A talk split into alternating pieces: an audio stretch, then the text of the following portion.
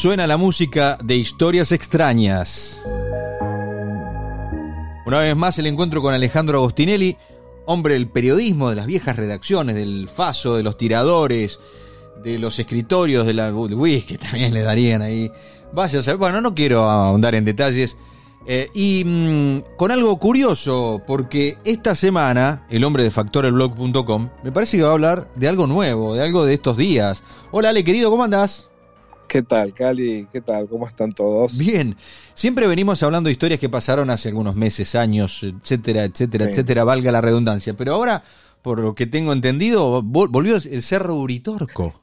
El- Y esta, y esta vez tenemos la oportunidad de hablar de un tema, de un, de un tema actual, de un tema que, que tuvo furiosa actualidad en estos días, eh, sobre todo entre las personas que siguen con interés todas las cuestiones relacionadas con el mundo ufológico, platillista, ovni, extraño. Eh, y, y sí, y volvió con Tuti porque eh, resulta que eh, transmitió desde la localidad de Capilla del Monte, desde el Cerro Uritorco más precisamente, un móvil de, de Crónica TV ¿Mm? durante tres días. Durante tres días eh, se presentó de Crónica así medio inopinadamente en, en- en la localidad de Capilla del Monte, anunciando el, el- el movilero, el movilero que es un, es un, un periodista que hace tiempo, es un periodista uruguayo que hace tiempo que viene siguiendo estos temas, eh, Marco Bustamante, eh, y anunció que fue el lugar por la, por la razón, motivado eh, por un mensaje que recibe de un contactado uruguayo que le dijo que se iban a presentar, obviamente los extraterrestres, el 29 de julio. Directamente. Que se iban a, se, se iban a presentar. Entonces, eh, eh, frente a esta, urgido, frente a esta, esta noticia que recibe de- del contactado, Bustamante busca afanosamente la aprobación del canal, eh, por lo pronto del canal, eh, para hacer eh, lo conocido, digamos, es que el- el- quien, quien apoyó a esta, esta movida es el, propio canal, que lo envía durante tres días a- o más, o cuatro o cinco días, pero creo que la- la- las transmisiones fueron solamente de tres días, este, de, de dos o tres horas, o sea, unas transmisiones bastante prolongadas en donde eh, eh, de noche mostraba una serie de luces difusas en la distancia, entrevistas, sobre todo contactado llamado Ariel Pro, eh, que es un, un contactado eh, eh, muy... Sí, sí, Perdón, pobre sí. hombre, lo deben gastar mucho. Encima, Claro. ti- tiene, tie- es, es bastante coherente, su apellido es bastante eh, coherente con su inclinación política. Entonces, eh, eh, eh, pero Ariel Pro es un, tipo muy conocido localmente, no es, no es de esos contactados de proyección internacional ni mucho menos, es Mm. una especie de guía que te lleva a tener experiencias ufológicas, eh, se dedica también al área de las medicinas alternativas, en fin, él tiene como un, un polirrubro, New Age, eh, en Capilla eh, del Monte, y estuvo siempre muy cerca de, eh, de este Marco Bustamante a lo largo de estos días durante la transmisión, en donde obviamente él también ofició como camarógrafo eventualmente de algunas de las luces extrañas que se, se vieron, extrañas en ese momento, extrañas para la transmisión. La verdad es que la repercusión que tuvo esta, esta, este móvil desde Capilla del Monte fue bastante eh, bastante controvertido en el peor sentido del término, o sea, en general, por lo que estuve percibiendo en redes sociales, los comentarios son bastante negativos, no hubo, eh, digamos, eh, eh, gente que aplaudiera la seriedad de, de la transmisión y le llamó a eso que ocurrió, a eso que ocurrió eh, periodismo, ¿no? Bueno, a ver, estoy Eh, viendo acá este el canal subió en YouTube eh, un momento, que después si querés lo podemos escuchar, y, y la verdad que sí, que la gente critica, Sí. eh, esto no es serio, debería ser tratado Sí. con más respeto, falta de profesionalismo, bla, bla, bla. Este, bueno, le pegan a, este, justo está Chiche ahí, le pegan a Chiche. Chiche también le entrevistó a Marco Bustamante, le tomó un poco el pelo, porque además el, propio Bustamante se presentó como discípulo de, Chiche, porque él dice haberse iniciado gracias a Chiche en, el tema, por, por haber sido testigo de, los programas que le dedicó a la cuestión. La verdad es que este, eh, no, no hizo un buen papel eh, pobre Bustamante, eh, no aportó ningún testimonio de verdadero interés, o sea, solamente habló con algunos vecinos que se iban acercando, eh, algunos realmente daba la impresión de que no habían, realmente no tenían, no había ninguna conversación anterior con, producción para saber... Mm. si tenía o no tenía una historia. Era todo muy, este, muy descolgado. Todo muy descolgado. Eh, incluso las, la verdad es que la mayoría de las luces que se vieron bien podían ser satélites desenfocados, paseantes nocturnos eh, que aportaron eh, linternazos involuntarios, o, probablemente asistentes ¿no? del propio móvil que, se, que, digamos, esto no lo podemos asegurar, mm. pero es muy sencillo Em, mandar a gente a, un lugar para que haga algo y no pasar un papelón. sobre todo el tercer día, que había como una expectativa mayor y el canal había acumulado mayor rating. Yo te lo Juan, mandate un reflector algo porque... porque, esto así no va. Mete un reflector porque tenemos, gastamos el, fantasma que recorrió durante esos tres días eh, eh, esta eh, penosa transmisión de, Crónica TV fue el de José de Ser y el Chango Torres, ¿no? pero con 35, pero 35 años después, ¿no? O sea, ¿Se puede hacer lo mismo 35 años después? No se puede. No, porque no, no, no, no, vas a tener ninguna sorpresa, ninguna sorpresa. Exacto, o sea, una, una, un intento bastante patético por reeditar algo que fue eh, pícaro, ¿no? que fue eh, eh, interesante, que tuvo su cuota de color, aportó su cuota de color en el año, en el año 86, cuando esto ocurrió, a, principios del año 86, porque en realidad la historia de los ovnis en Capilla del Monte se dispara públicamente eh, a partir de febrero, de, 9 de febrero de 1986, cuando eh, la, propia Secretaría de Turismo de Capilla anuncia que había descendido una nave ovni, así le llamó el comunicado, una nave ovni, en eh, la zona de Sierra de Pajarillo, donde quedó una huella eh, muy, grande, una huella, digamos, una huella de pasto quemado, ¿no? Mm. Eh, esta es una historia eh, que efectivamente ocurrió, digamos, que dio lugar a, coberturas múltiples. Yo mismo viajé mm. muy poco tiempo después, en, febrero del 86, al lugar, invitado por, por la Intendencia. lo que pasa es que, claro, ellos pensaban que yo iba a hacer una investigación así nomás, y, no. ¿Te puedo decir algo? Y, me tomé el tiempo de, hacer una investigación a fondo y descubrí algunas cosas. ¿Te puedo decir algo? Claro. Sos jodido. Sí, bueno. No, pero te lo digo. está bien, usted, usted lo toca. es un tema. mi laburo. No, pero Ale, eh, eso, y, esto está más allá de la joda. Digo, vos sos un tipo que tocas estos temas con seriedad, va, va hasta el fondo. O sea, y, y, es difícil. Por eso después la gente no cree en todas estas cuestiones. Porque, ve muchas cosas. Escúchame, en el año 86 yo era un pibe, yo tenía 22 años, ¿no? Yo ya, ya laburaba, obviamente ya laburaba en, medios.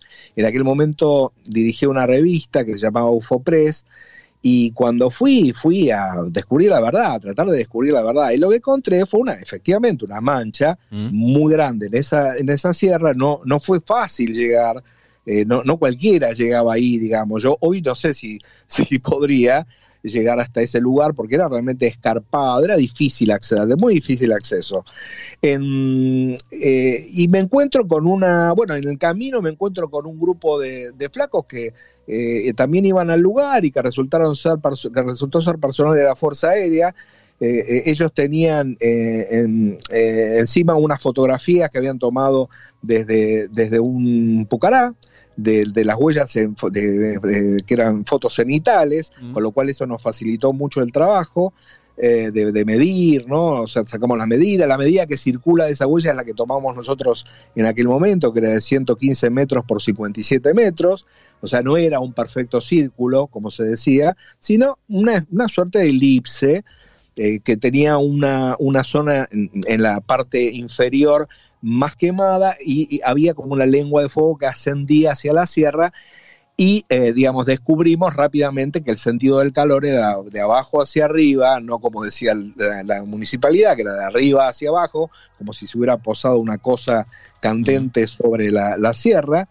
Y mm, digamos y había también una, una mancha dentro de la, de la mancha, una huella interior en forma de B, como, si fuese un, como si hubiera habido un impacto, ¿no? Por eso en aquel momento pensamos que podía tratarse de, un, de una centella, eh, de, un, de, un, de, un, rayo globular, ¿no? el, el, causante del incendio. Bueno, cuando hablamos con los, con los vecinos que en ese momento habían reportado esta, esta noticia de, que vinculaba con un plato volador eh, esa quemadura, que era una, una abuelita, eh, mm. Esperanza Gómez, con su nieto, eh, bueno, ellos indicaron que la luz la habían visto en otra dirección, sobre un cerro que se llamaba Cerro Áspero, que era una luz roja.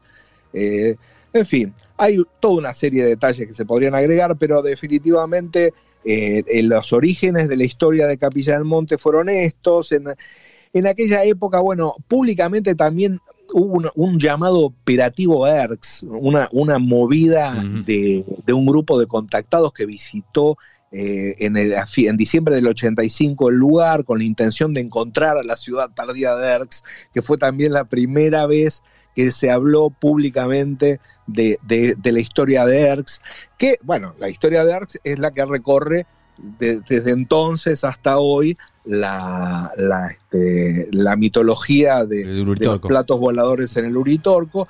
Y nobleza obliga, porque no me quiero olvidar, eh, esto al mismo tiempo sirve, este, este tipo de, eventos no inesperados, en donde la gente, de pronto mucha gente eh, lleva su atención a estos temas, a recomendar alguna literatura realmente interesante que se ha generado en este, en este tiempo. Hay eh, un libro que se llama La ciudad de la llama azul, mm. luces y sombras sobre el Cerro Uritorco, escrito por Sebastiano de Filippi, eh, que hizo una investigación realmente extraordinaria durante 35 años, o sea, a lo largo de 35 años, de perdón, de 25 años de su vida, se dedicó a reconstruir la vida del principal contactado Mm. de Capilla del Monte, que fue Ángela Coglanis. Ángela Coglanis es nada menos que el inventor de, la ciudad perdida de Arx, de quien se decía que era médico, de quien se decía que era griego, no resultó ser ni una cosa ni la otra. le decían Saruma, Saruma. Le decían Saruma, así es, así le llamaba Guillermo Terrera, que era un antropólogo que eh, fue de alguna forma discípulo de, de, de, Acoglanis durante un periodo de un año y medio, cosas así. Eh, Terrera finalmente siguió su propio camino, eran como dos personalidades muy fuertes y, y no estaban plenamente de acuerdo en todo, motivo por el cual Terrera sigue su camino y crea un personaje distinto de Acoglanis que se llamaba Saruma, con quien vivió toda clase de experiencias y bueno, pero en realidad Saruma era, era Coblanis. Lo que no quería eh, Terrera era darle ningún crédito a Coblanis con quien se había enemistado. Todos estos detalles están en este, nos enteramos en este libro también que Coblanis era un militante peronista, eh, que había nacido en Rosario. Hay una cantidad de. era rosarino como Olmedo, ¿no?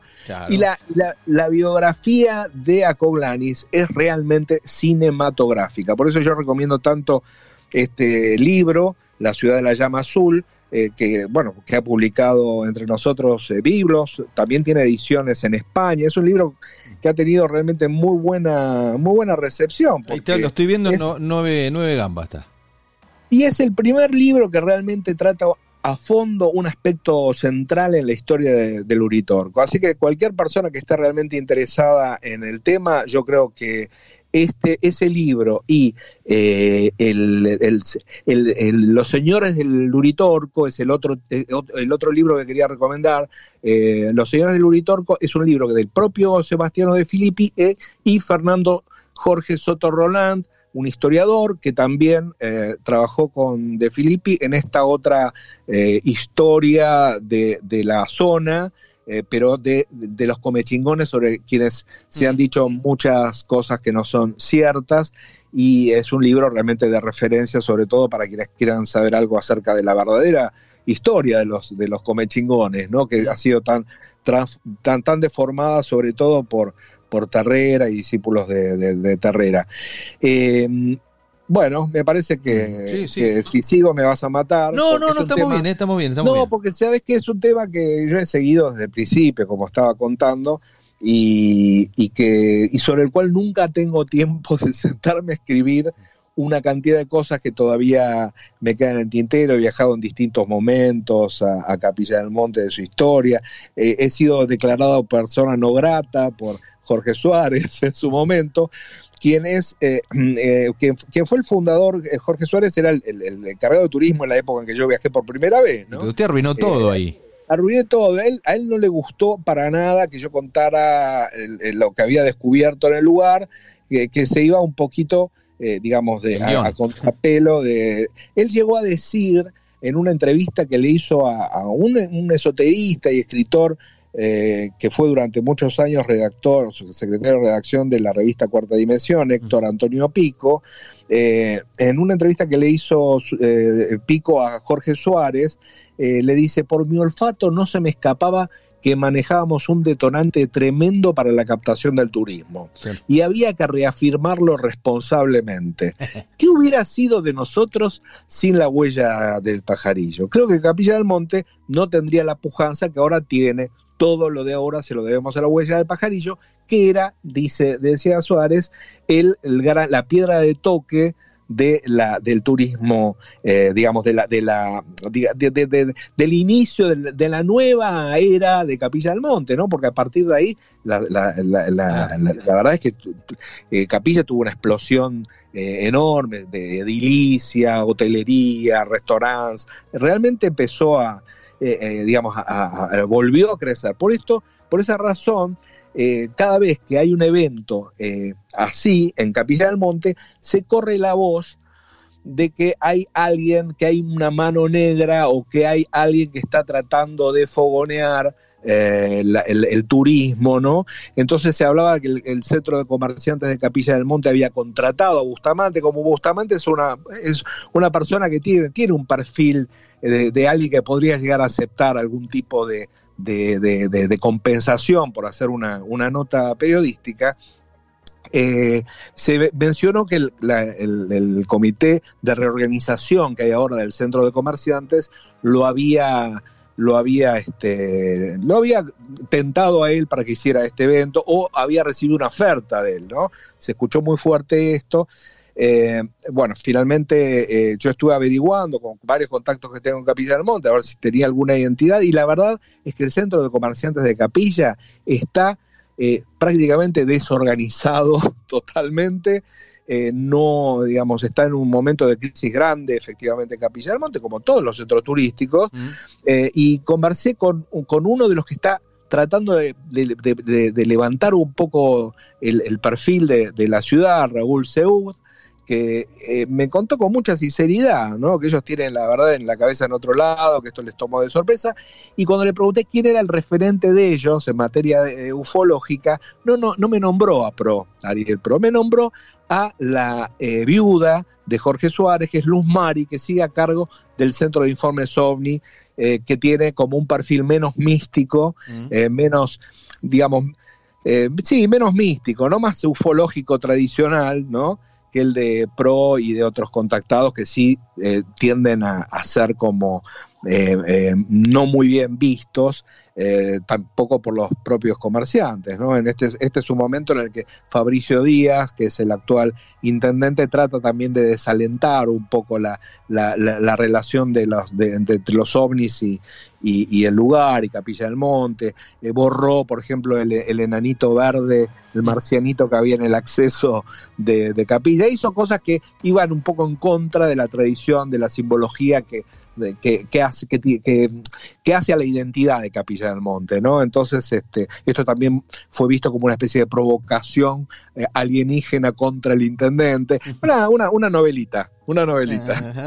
Escuchemos, Estamos acá porque hay una historia. Hace eh, aproximadamente tres meses nos llegó un mensaje, un mensaje que decía que hoy 29 de julio, teníamos que estar en Capilla del Monte, porque este equipo va a poder mostrar, aparentemente, arriba del Cerro Uritorco, eh, objetos voladores no identificados. Me llegó desde Uruguay un, contactado realizó dos dibujos diciéndonos que teníamos que estar hoy acá. ¿Contactado por quién, Marco? Pará. Anoche, Marco, ¿qué pasa? Una especie de parravicini de, charrúa, digamos. Sí, que que digamos que, en sí mismo que eso puede ser, porque hay muchos contactados, ¿no? Que hacen profecías y, está bien, eh, eh, pero es una, una cobertura periodística, invocando a un contactado de quien ni siquiera conocemos el nombre. Eso me hizo acordar mucho a un programa que se llamó El Exorcismo de Laura, que hizo este propio Bustamante, en donde el Joe eh, era eh, el exorcismo, ¿no? Básicamente, eh, de, no sé si recordás el, el, Acuña, el, falso luterano, sí, sí, sí, el, padre Acuña. Bueno, el padre Acuña, que es un charlatán total. Eh, eh, era el exorcista de, ese, de esa ceremonia que transmitió eh, también Crónica y, tampoco conocimos nada acerca de lo que a cualquiera le puede interesar, que es la historia de esa mujer que es exorcizada, ¿no? una cosa pero así tremenda. Cuando el, show, el show mata la historia, digamos. Sí, no hay historia, solo show. Bueno, ese es el periodismo que por desgracia algunos tratan de, algunos critican, ¿no? Que de pronto uno haga periodismo de periodista, pero a mí me parece que hay que hacerlo. A veces hay que hacerlo, ¿no? está este, cambiando. Marco Bustamante tiene una historia eh, poco poco grata, poco grata. Hace un tiempo vino un un periodista de la BBC eh, a hacer un documental con, Acuña y, el papel de, este hombre de, Bustamante en ese documental, que recomiendo verlo, es Exorcismo, la batalla por las mentes jóvenes, eh, es, un, es un documental que está en YouTube mm. ¿eh? de la BBC y donde al final lo vemos a, a Bustamante defendiendo e inventando una historia para que lo echen al documentalista de la parroquia del Buen Pastor, de una cosa pero espeluznante, espeluznante, realmente vergonzosa. Eh, nada, eso. Eso. Eh, amor y paz. Amor, y amor paz. y tecnología. Está muy bien, muy bien. Bueno, estamos atentos a ver si, porque, bueno, a lo mejor este, da para una charla otro día de historias, ¿sí? De, de, ese lugar. Y yo creo que va a terminar acá esto. Termina acá, ¿no? El yo creo que sí, que fue un fue una, un manotazo así de, que de pronto va a, esfumarse en el aire, eh, a diferencia de, la cobertura pícara de, José de Ser que, cumple 35 eh, años ya. Mm. Querido Ali, como siempre un placer. Igualmente, un abrazo. Alejandro Gostinelli con otra historia extraña, o no tan extraña.